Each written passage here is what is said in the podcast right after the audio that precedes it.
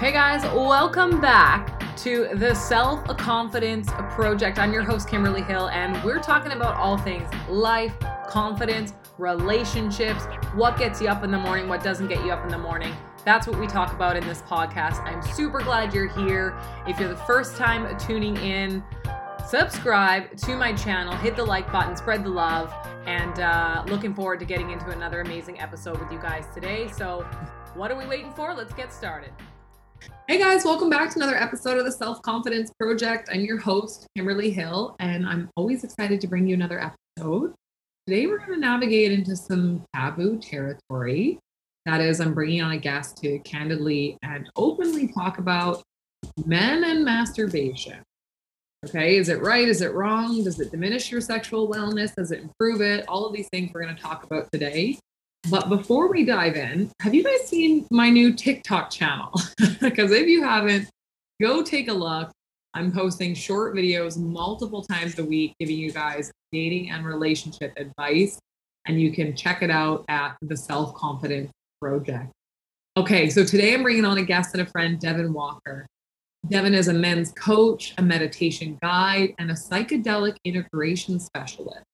His mission is to aid in the raising of human consciousness in order to help people come into alignment with their deeper purpose, joy, and connection with life. He's got a background as a strategic planning consultant, a social impact entrepreneur, and a leader of product teams in the tech industry. He studied meditation and yoga, psychology, business, and philosophy. He's also a passionate dancer, musician, and a waterfall seeker in his free time. Devon, welcome to the show. How are you doing? I'm doing so good. Thanks, Kimberly. so uh, I'm I'm good. Thank you. I know that you've just done a massively long drive from Vancouver over to Toronto. Are you feeling settled or are you totally discombobulated? uh, luckily, that w- I arrived a couple days ago, so yeah, I've had a chance to settle in my partner and I are just moving into our new apartment in a couple days, so we're prepping for that. Um, but yeah, it's a really kind of good time to be in Toronto in the summer, and that's um, been beautiful. Yeah. I know that you love to seek out waterfalls, um, and that's probably I'm I'm just gonna wager that's a lot easier in British Columbia than it might be in Ontario. How do you feel? So much that? easier. Yeah. so much easier. Yeah, we actually where we were in British Columbia, we lived like a 10 minute walk from a beautiful, huge waterfall. It was like, you know, we were snug in between the mountain, the coastal mountain range and the ocean. It was amazing. So here I have to get used to beautiful lakes. Yes, that's right. Forested hills. So that's the change in landscape. Be a passionate hill seeker. hill walker. Yes. True to my name. Yeah, that's exactly right. Yeah, well, I'm Kimberly Hill, so I'm with you there. there we go. Together we make Hill yeah. Walker. Hill Walker. Join us for the new series Hill Walkers. Yeah, look out for it. um, I'm excited. I know that when I reached out to the group that we're both in and I said, who wants to talk about this subject, you know, I heard kind of a few crickets, a few jokes, and then you were the one that was like, no, like I can take this on, I can do this. So um, I'm proud of that and I'm excited to have you on. And I think mm. it's a really important topic to talk about. So to kind of kick us off, when I suggested I have this topic on the show, what was it about it that made you say, like, I can stand up and talk about this? Like, what did, how did that speak to you, first and foremost? Hmm. Well, I think there were two things for me when you, you said that. One is the importance of this topic. I think um, I think the importance of this topic in men's lives, measured against the amount that it's spoken about in kind of the, public sphere and among men themselves, yeah, um, is there's a big gap there. I, I think so. I was kind of excited to hear that you were bringing this up and and assume that you know you'd come across this in your own coaching mm-hmm. um, and so that's the first reason the second reason is my own story with masturbation and also you know many many stories and um, yeah just kind of observations that i've had on the subject from years of of working with men both individually and in and in group so yeah. you know i have a history of um, I got into this work by running men's groups and, and being in men's groups and um, doing work with an organization called Everyman. Yeah. And, you know, in these spaces, uh, we would create a safe space where it's okay to kind of talk about whatever was real for you. And this was a subject that came up a lot. So, I bet. yeah. Yeah. Okay. So it's like you're you've had experience in it, but also feel called to just talk about it, given like the fact that it is so taboo and no one really brings it up. And then when people do bring it up, there's often a lot of humor around it, Yeah. a lot of shyness and, and a lot of shame. And it's come up in uh, multiple calls now with men that I coach. And so Mm. so okay so what's your story i mean like tell me about your like from obviously a, a male perspective growing Yeah. up what your beliefs and ideas surrounding this were share share it with us Yeah. You know, where to start? I mean, I I started therapy when I was 7 years old. Right? I I had a pretty rough childhood. Behaviorally, I was non-normal. I was diagnosed with all sorts of learning disabilities. And by the time I was a a young adult, like an adolescent, Mhm. um, I had a lot of stress. I'd been diagnosed with depression. I was uh, taking antidepressants. I was also taking stimulants for attention deficit disorder. And in a very intense social environment, this big school with um, 3,000 students and a lot of pressure to to be something, right? To do something. And and so in that state of I think dealing with a lot of anxiety, um, that's when, you know, kind of that period of uh, going through puberty kind of ended and and I discovered masturbation. Mhm. And then so for me, what it became was this wonderful relief Yeah. release right when when i was feeling pressure or anx- anxious or stressed um to like go up in your room and masturbate my masturbate was a real you know it was a solace. It was like a, a way for my body and myself to feel good or even if it was just for a brief period of time Mhm. right? And i think in my family it wasn't i wouldn't say we it wasn't like a topic of conversation. I don't think my parents were like you know um you know talking about, about this around the dinner table. Maybe we had one or two conversations where my mom actually um, had i think she'd been reading some books and doing some research and she was actually encouraging saying you know i remember her saying to me when i was little she was like you know if you touch yourself that's okay.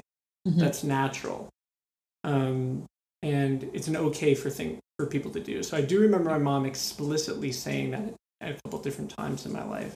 Yeah. and that's kind of the message that i got. So i didn't have a lot of shame around it. That's good. Um, and I think that is, you know, I was growing up in the nine in the early '90s, right? And and I think at that time that was when a lot of this was changing, because historically, um, especially in kind of a Judeo-Christian background, and certainly in America, this was something that was considered sinful Mhm. right? And I think if I think back to my parents and their generation growing up, that wouldn't have been something that would have been anyone would have told them was okay yeah to do. Right. And so and I think that the vestiges of that are very much still present in in society in North America and society in North America. Yeah. And so there is a kind of conf- I, I personally had a kind of a confliction where it was like I had that message and that, that it was okay. So I didn't feel that kind of internal guilt for doing it, which I Mhm. know like a lot of men feel. yeah they sure do Right. But at the same time, it wasn't something that was, I felt was like appropriate or allowed to be spoken of or mm-hmm. admit to, Yeah. either really amongst my friends or in public or in any kind of normalized way. So it was something to be done behind closed doors and you didn't really talk to anyone about. Yeah. Right. it was secret like Yeah. in your family unit it was something that you briefly had a message given to you that it's like okay it's something you do in private but then the larger belief was like oh but this is something i don't share with anybody it's like a. Exactly. yeah And and you know the interesting thing also for me was that my father's complete was completely silent on Mm. all of the really any kind of issue regarding sex or Yeah. um, health or the body or mental wellness. This this message came from my mother. You know, as a woman. Right. Yeah. And so it, it is, in retrospect, interesting to me that that's the way the message was delivered. And it was not mentioned or really talked about in any way that stuck in my mind in sexual education in school. Mhm. Um, but I never heard from the man Yeah. about it. Kidding. So, so, so should men, should fathers be teaching their sons about it? Well, it's an interesting question, right? I mean, I think it really has to do with how you view masturbation and what its purpose is. Yeah. And so if you talk to a, you know, a psychologist today who's kind of up to speed on the research and in the zeitgeist of their discipline, they're going to say, look, masturbation is a natural self self-soothing tool. Everyone does it even if they don't talk about it. I, I was looking up just out of curiosity to see some of the statistics. Yeah. um, 2008 there was this big study global they call, called the global self-pleasure report and um, that study showed that 97, 96% of british men masturbate 92% of american men masturbate and more than 60% of all millennials masturbate men and women masturbate weekly There you go. Boom. so this is something that's happening, right? And Mhm.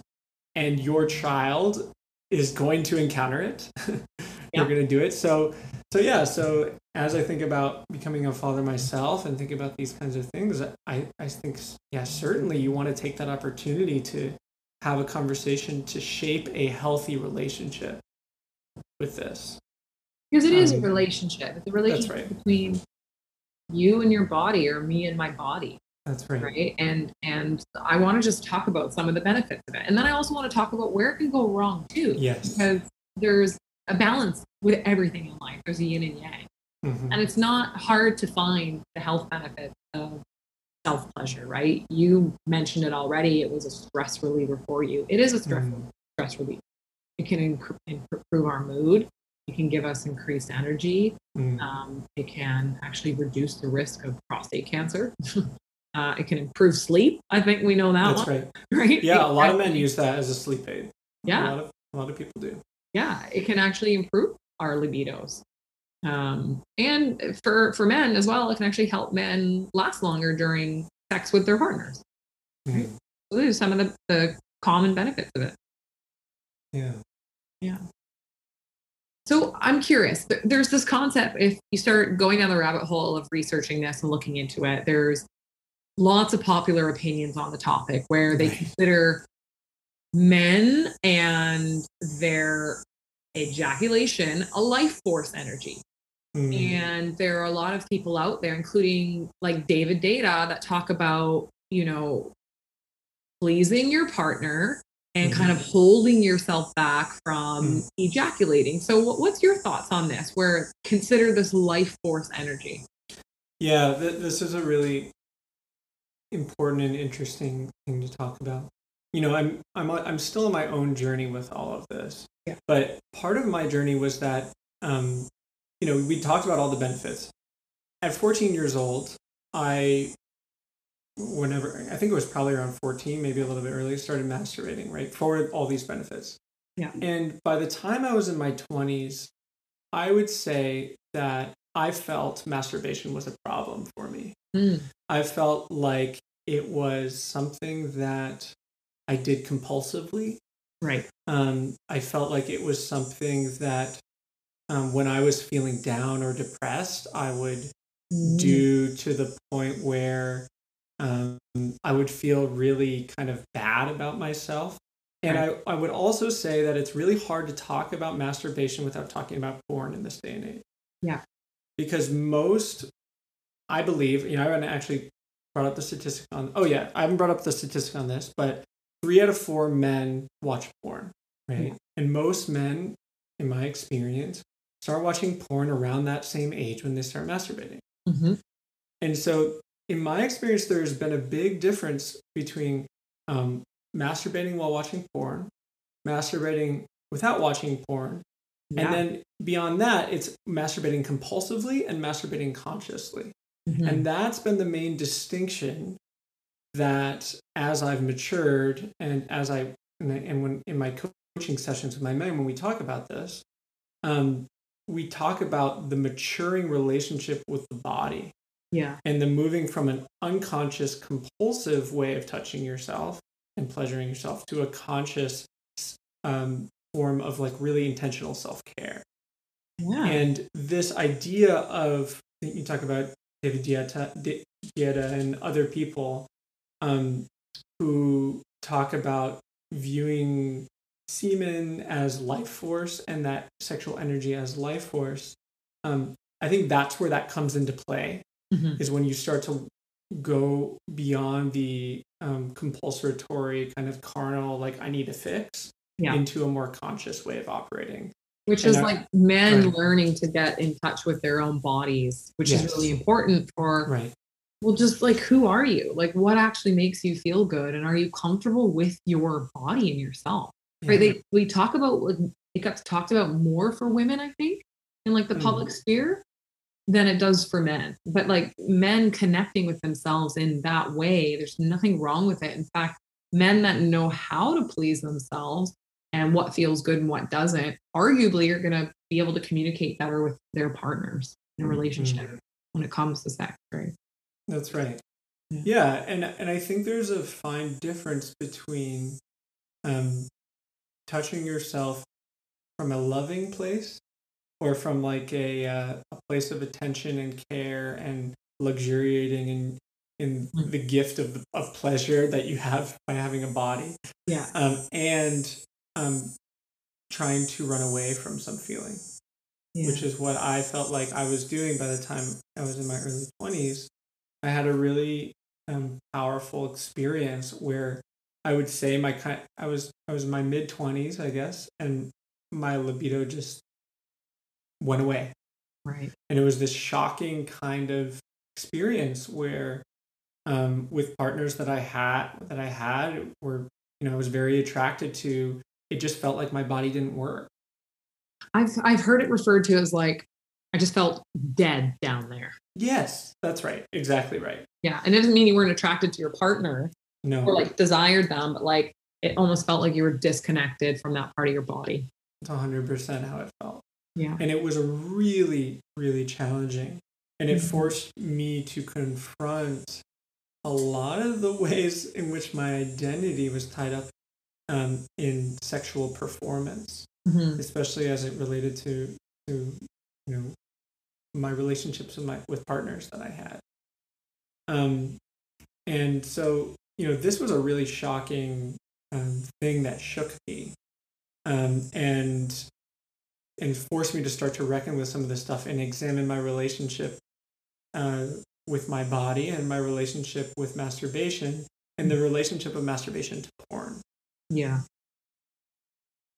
So, so a lot of avenues we can go down there but I, oh for sure. And i know yeah. it's like it, it, always comes up and there's some points i want to make on that too but i think you can agree or disagree with me but i think this is where maybe masturbation can go wrong.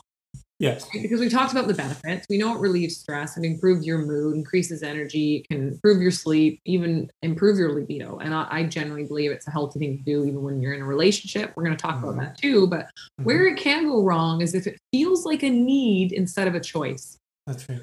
Right. Or it no longer feels pleasurable because of pain or numbness or a loss of pleasing sensation. Yeah. Or right. where it starts to interfere with your ability to have a satisfying sex life with your partner. Right. Or yes. if it's become so compulsive that you actually are struggling to keep up with other responsibilities because of like this, like this, like carnal need to do it all the time. This is where it can go wrong. Right. Mm-hmm there's always a balance to everything. And what do you feel about the conversation that men and women should be having with one another when they enter into a monogamous relationship? Yet this is something mm. that's part of their lives. Should couples talk about it? Yeah, and I think 100% need to talk about it. I, I think we need to talk about what their relationship is to porn, what their relationship is to mm-hmm. masturbation in their own bodies, and um, and and it's it can be hard right because uh, if your partner does things differently than you Mm-hmm. there can be a tendency to have judgments right and that's that's where it drives it back into secrecy Yeah. and some of the downsides of um of masturbation is get they get to live right they get to live out in secrecy Yeah. um and yeah and i and i do i know i know several men and myself myself included years ago like where it it got to a point where it wasn't even some i felt like it wasn't even something i wanted to do anymore Mhm. it was like i didn't really want and and the journey out of that what i would call an addictive relationship with masturbation um was a long one right like there was a period where it was like okay i'm like consciously trying to masturbate less but i kind of do it anyway because i don't feel good in my body Right. and and when that's hidden from from your partner that can create discord distrust um and i th- i think one of the beautiful things is that when we're in partnership we can help each other with these kinds of things that are usually too intimate and too hidden Yeah. For other people and, and for friends right Yeah. Well, the truth is that couples that talk about sex have more sex and better sex. That's just the fact. Mm, right? And so when we're trying to hide these things from each other, it creates that secrecy, which then can cause feelings of jealousy or resentment, or we're avoiding our partners because we don't want them to find out what we're doing. And I know from the female perspective too that some women don't take it in the right way, depending on what the Mm. habit of the, the man in their life is, right? If it's a healthy thing, if it's a, I'm exploring my body, it- part of the time it's going to be a release. It, I don't have a, a unhealthy addiction to porn or things like that. Women can also still feel jealous. They can feel insecure because they Mm. believe that their partner maybe is dissatisfied with their sex life, right um, or they're concerned that their partner is no longer interested in having sex with them and just with themselves. Th- these are the kind of like un- sometimes founded and sometimes unfounded thoughts that would go through a partner's mind when maybe they found out find out about their partner's habits there. And so I Mhm. think the truth is when we enter into any relationship with anybody else, we got to be honest about like where we are in life, and that includes things like our self-love habits or our self-care Mm. habits. right So yeah yeah, And, and also, you know, the other thing that comes to mind as you say that is there's a there's a way of um yeah I, I know that there are some couples who actually make it a practice of um masturbating in the presence of one another. Mhm. in in a presence where it's like okay you're in a held safe place to pleasure yourself and maybe that part your partner is there holding space for you to explore in ways that are non-goal oriented. This is Mhm. something we work with a lot with um with men is like is are you are you touching yourself with a goal oriented or engaging with your partner with a, in a goal oriented way? It's like is it to get to the end? Is it to get a fix? Is it to get to ejaculation to get to orgasm? Mhm. Or there's another kind of perspective where it's like are you in a more open mindset can it be through exploration Mhm. feeling the sensations almost as a meditation can you touch yourself mindfulness. Yeah. Right. Do it. Can you do this mindfully? And um, my experience is that that can increase the, the level of connection. Um, it can then open up doors for your partner to engage with you and your body in ways that are new and uh, feel really good and feel like, oh, wow, we're on this kind of journey together of understanding ourselves more and and and and luxuriating in the pleasure of our bodies which I think is a beautiful human thing to do. Yeah, I agree. There's some really beautiful um, intimacy exercises that partners can do, and some of them start off in a kind of non-sexual way, where you know we're doing things like 15 minutes of tenderness, where you know you're laying next to your partner. You could be fully clothed, and you're just getting used to like being next to one another and that Mhm. comfort of being near one another. And then it can be, you know, a foot rub or a shoulder rub or an arm rub or just like getting comfortable touching our partners because there are a lot of people that have traumas around touch too Mm. and so you know it's not always going to be like the idea of masturbating in front of your partner can be Yeah. like the Very intimidating. oh incredibly intimidating and completely scary for some people that they just like will completely shut down on the subject so it's like well how do you work your way up to that level of comfort because let's be real if we're in a monogamous partnership with someone this should be the most comfortable space that we can be in right Right. And and if it's not, that's also okay. But it's something it's an opportunity. Yeah right? Mhm. There's an opportunity there to have more trust and more comfort. Like I, you know, I know it for for many people who maybe maybe many men who didn't get that one or two conversations that messages that I got from my mom, right? But maybe who have thought this is a totally sinful thing or totally, you know, thing that they feel guilty about. Yeah. Even just admitting that they do masturbate is a step. And I really encourage men to take that step of opening up, right? Yeah. And, and sharing. Um, yeah that's taking a big step into vulnerability for sure. Yeah. That's right. Now, I wanted to go back to this this question you brought up. You said, you know, when you start doing some of the research, you you you start to um, see different points of view on it when you- when Mhm. um, you know this kind of masculine sexual energy is viewed as life force, and there are views about how you want to use that or conserve it. So. I'm curious from from your perspective, Kimberly, and like what you've heard and seen with your clients. Like, what's your what's your understanding of that viewpoint, and how does that affect people's view on masturbation? Well, for me, from the research I've done, is what you kind of mentioned earlier. Like, are you being intimate with your partner just because there's a goal? Is the goal just to get to ejaculation? Is the Mm, goal to just get to orgasm? Because if it is, the question is, are you in the moment? Are you actually enjoying what's actually getting you to the end? Right? It's not a race. And from what I've read from uh, Dr. Cheryl Fraser, who talks about, um, she has a book. Oh gosh, it's on my shelf here. Buddha's bedroom. There's like the Mhm. mindful, loving path to uh, like sexual fulfillment or sexual intimacy with your partner. It's very much about slowing down. And then, you know, David Deida's book, The um, Way of the Superior Man, talks about men learning to kind of control themselves in a sense that when you're intimate with your woman, it's not all about like you, right? It's not just about Mm. you getting to right. orgasm or ejaculation, but learning to kind of slow down and also ravish your woman. Let's be real, women typically are going to take longer than men.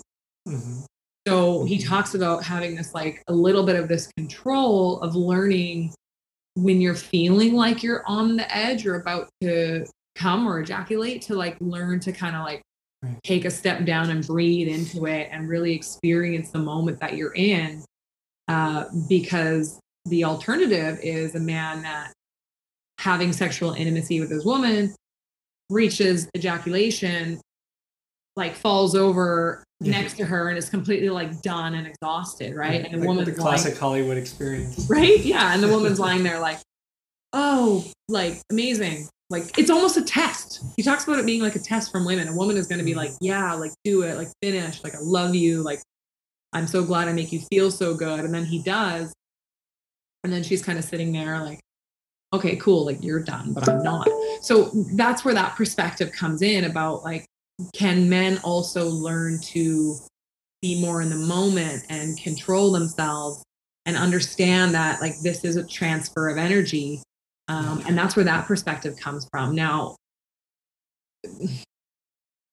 my thoughts on that are like twofold like Mhm. i think men have a right to pleasure they have a right to enjoyment i also do believe that everyone is individually responsible for their own pleasure Mhm. so if there's something that's happening in a relationship where you're not feeling sexually satisfied, you can't just blame your partner. It also is your responsibility. So I take a more like holistic approach when I Mhm.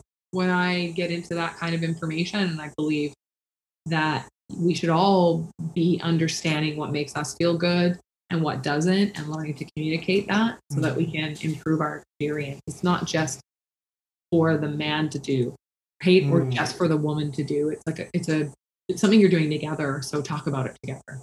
That's my thought. Anyway. Yeah, thank you for sharing. I, I think that's really great. Um, I think the one thing that I'd add to this well, I'll share my my background with this.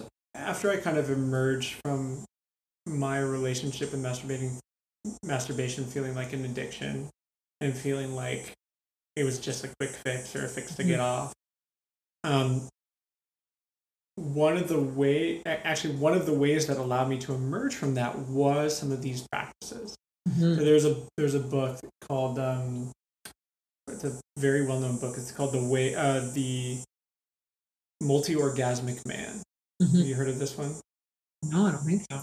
Yeah, so the multi orgasmic man. So this this book with this title sort of meant to attract Western men to it, but it actually takes um, Taoist, ancient Taoist, which is you know, Chinese philosophy, and it takes the, that wisdom about what you're talking about. So bringing in some discipline into the pleasure experience of men Mhm. about learning some measure of control over your energy.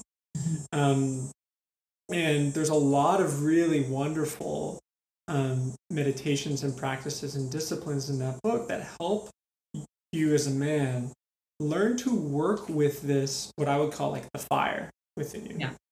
Right. This this fire, which which can be used in many ways. Now, I was I was just reading um, this morning actually and this, this philosopher who talks about you know what we know about testosterone is Yeah. that it serves two purposes. It's for reproduction, um, so for sex, the sex drive, right? Mhm. And it's for protection, um, for survival, so the aggression Yeah. drive, right? The, so like you know, have sex with it or kill it, right? That's kind of what testosterone knows, right? And so and so what that's the energy that you're working with when you're working with masturbation, when you're watching porn, when you have when you have that fire that you can feel in your belly. And so the, what this book helps you helps men do is learn to have some more mastery over that energy. How Mhm. do you want to channel that in the moment, whether you're having sex with your partner or whether you're playing sports, whether you're at work?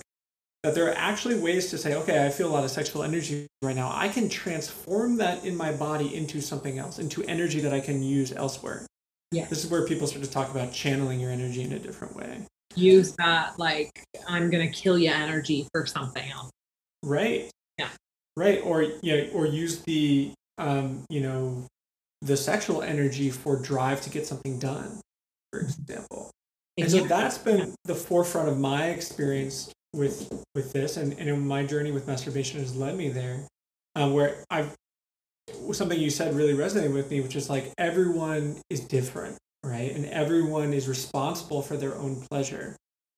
And so my message to men who are interested in the subject, maybe struggling with some of some of that kind of uh, addictive kind of feeling around masturbation, or people who have already been through that journey and looking to push it to the next level, is experiment.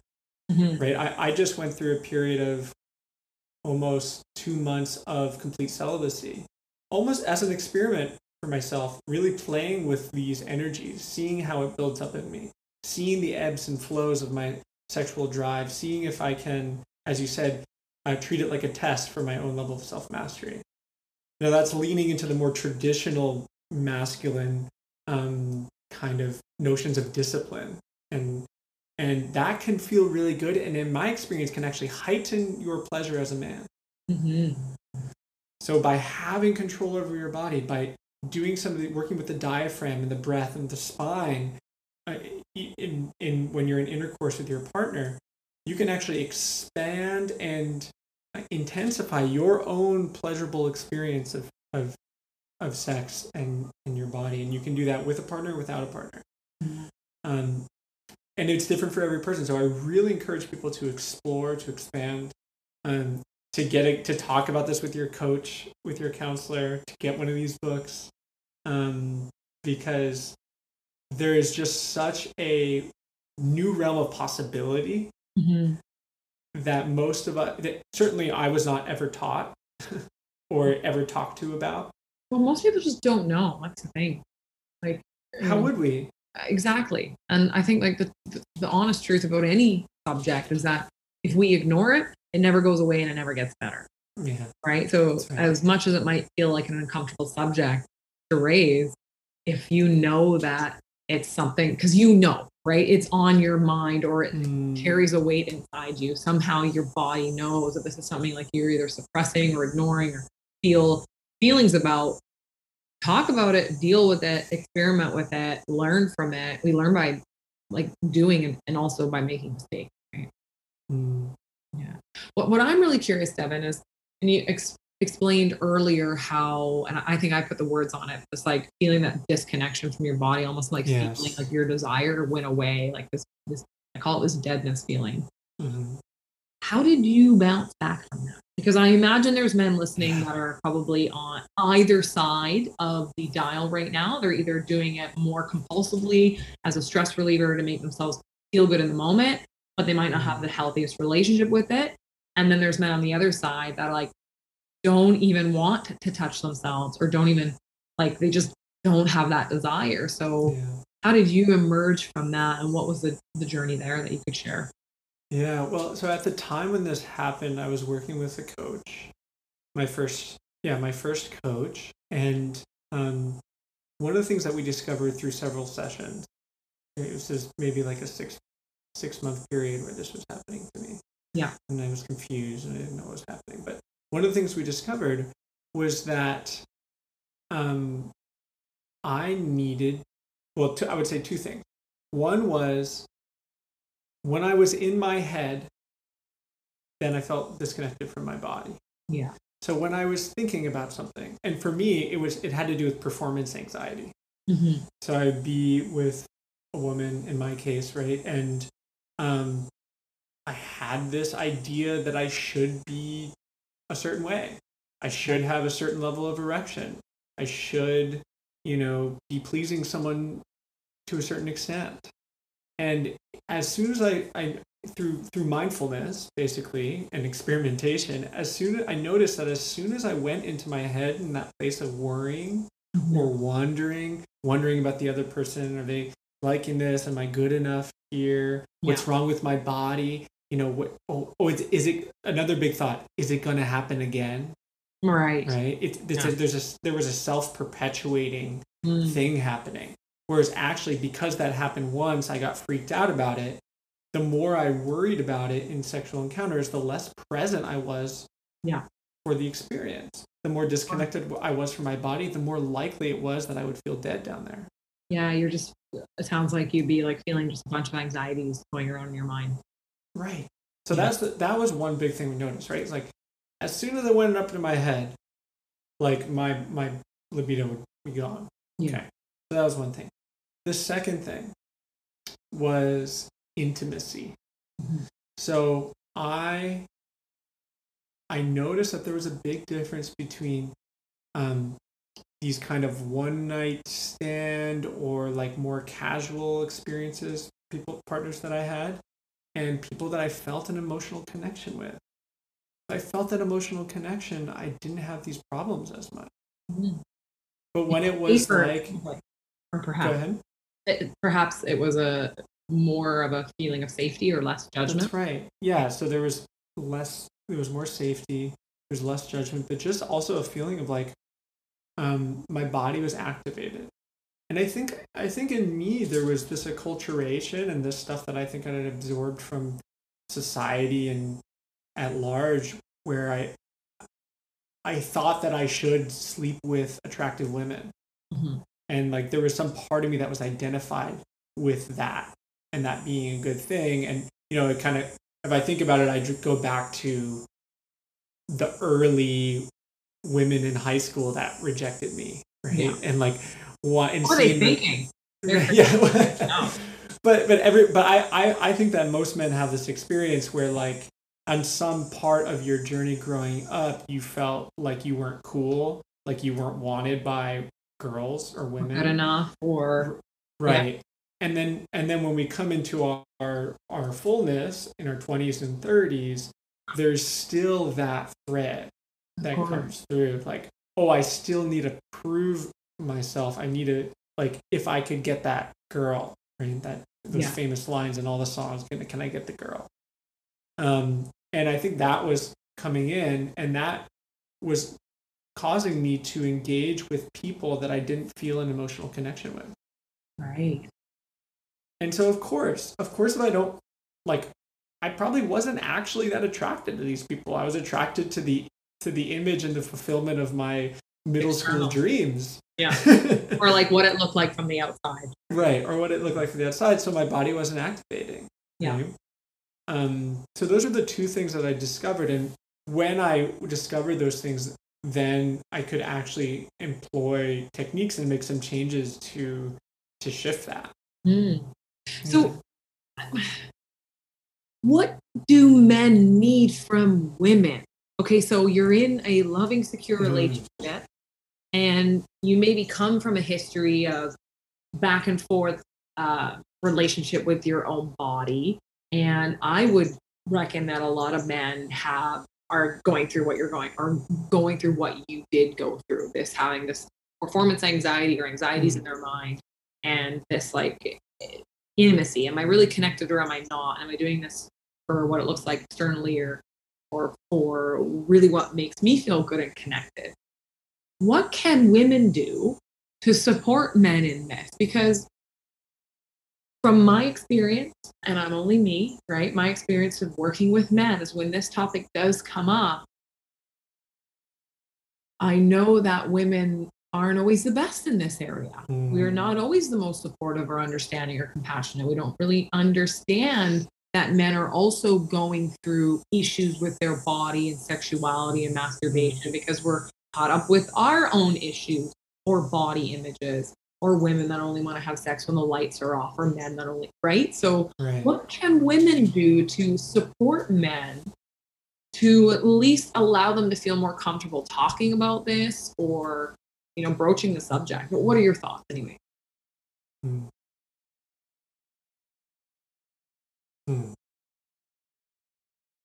I I come from a school of thought where um, there are a lot of power, a lot of the power in in human relationships are in question, Mhm. and so that's one of the first things that comes to mind is asking the question of your partner. How do you feel? How do you feel in this moment? What do you feel in your body and then really holding space knowing that the the man on the other end of that question may not have ever asked that question of themselves or mm-hmm. even if they have they may have never expressed it to someone so they might not have the words to talk about it. So there's this there's two things that i think you can do which by the way i would say also i would also say it is not your responsibility no. as women to do this but if you if you want to do this and and you know maybe you, someone you really care about and love in your life then i think initiating that question is a really big thing and then leaving the space and then coming back to it. Mhm. right? Because it because especially in the beginning where it's just really confusing and maybe you know your partner's going through all this kind of thing um you got to take it in these like bite-sized portions yeah and um, so those are two things like asking the question, holding space for the answer, and coming back to it. i guess And I it's think- just an element of mindfulness from women as well Yeah. Yeah. Yeah, and I, and I would also guess most women, if they're in tune, if they're in their bodies, if they're present with their partner, they can feel it. Right? You, most of us, if we're lis- if we slow down and listen, can feel if the person across from us is feeling some anxiety, Mhm. Or they're feeling troubled. Some of us on the other end get really good at closing closing ourselves off and having a good poker face. But when you're in intimate situations, you can feel it. So I think there's an element of like women directing their intuition and their sensitivity towards their partner to say, okay, what might be going on for him in this moment, and how can I help bring that up into the light and, and in the surface. Mm. Um, I think the other thing is just, you know, uh, there's a reassurance element that like maybe even if your partner doesn't want to talk about this as stonewall, you can even just say, I'm thinking about my mother here talking to my like, you know, 12 or 13 year old self, where she's sitting down and having this uncomfortable conversation about touching herself. Mm-hmm. But in that moment, it's like she comes and she says, Hey, by the way, if this is happening, or if this ever were to happen, or, you know, it's okay. I'm here for it. I don't feel I w- when when this happens when we're in bed and you lose your libido, I don't feel like you're failing me, Mm-hmm. right? Or if that's true, right? Yeah. But but I think there's there's a way in which like women speaking to their own experience, what are they feeling in the moments when the when that when the the, the man or the um the partner is kind of like in the thick of it Yeah. can be a an enlightening thing right it can bust it can bust some of those thought patterns where it's like oh if i'm not performing in bed then this woman doesn't value me or Mhm. i'm not valuable or i'm not a good man Yeah. Yeah, that would definitely create a lot of anxiety having those thoughts, right? mm-hmm. Mm-hmm. Yeah. And before we kind of wind up, I, I want to go back to one other point because you're right. When we talk about masturbation, porn kind of comes hand in hand with it. And I just want to spend a few minutes chatting about that. I think it's important just to broach that subject, although I think that could be a whole other podcast in and of itself. Um, but what are your thoughts on porn and masturbation and like where's the Mhm. fine line in your perspective? Yeah.